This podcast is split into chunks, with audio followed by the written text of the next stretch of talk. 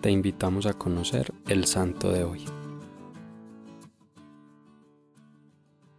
Hoy te presentamos a San Gregorio Barbarigo.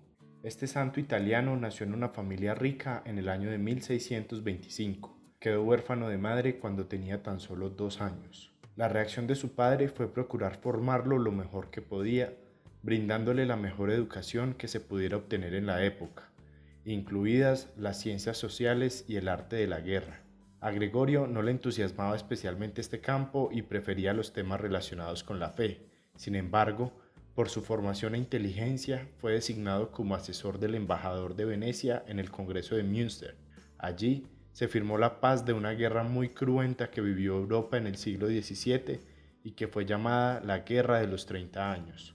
Luego, cuando Dios le permitió ejercer su sacerdocio de una manera más pastoral y menos política, fue encargado de asistir a los enfermos cuando llegó a Roma la peste del tifo negro.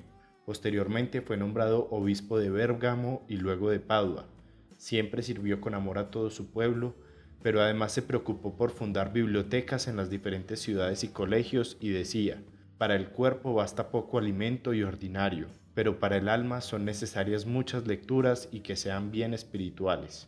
Sobre este santo dijo el Papa San Juan XXIII en la ceremonia de canonización, prelado de alta cultura científica, de física y de matemáticas, de literatura latina, italiana y de las diversas lenguas de Europa y de Oriente, vigilante de todas las formas más penetrativas del celo pastoral, fue realmente un gran personaje de sus tiempos, pero bajo el velo precioso de su modernidad, él cultivó ante todo un espíritu exquitísimo de santidad auténtica, purísima, que le permitió conservar la inocencia bautismal y crecer año tras año en el ejercicio de las virtudes sacerdotales más altas y edificantes.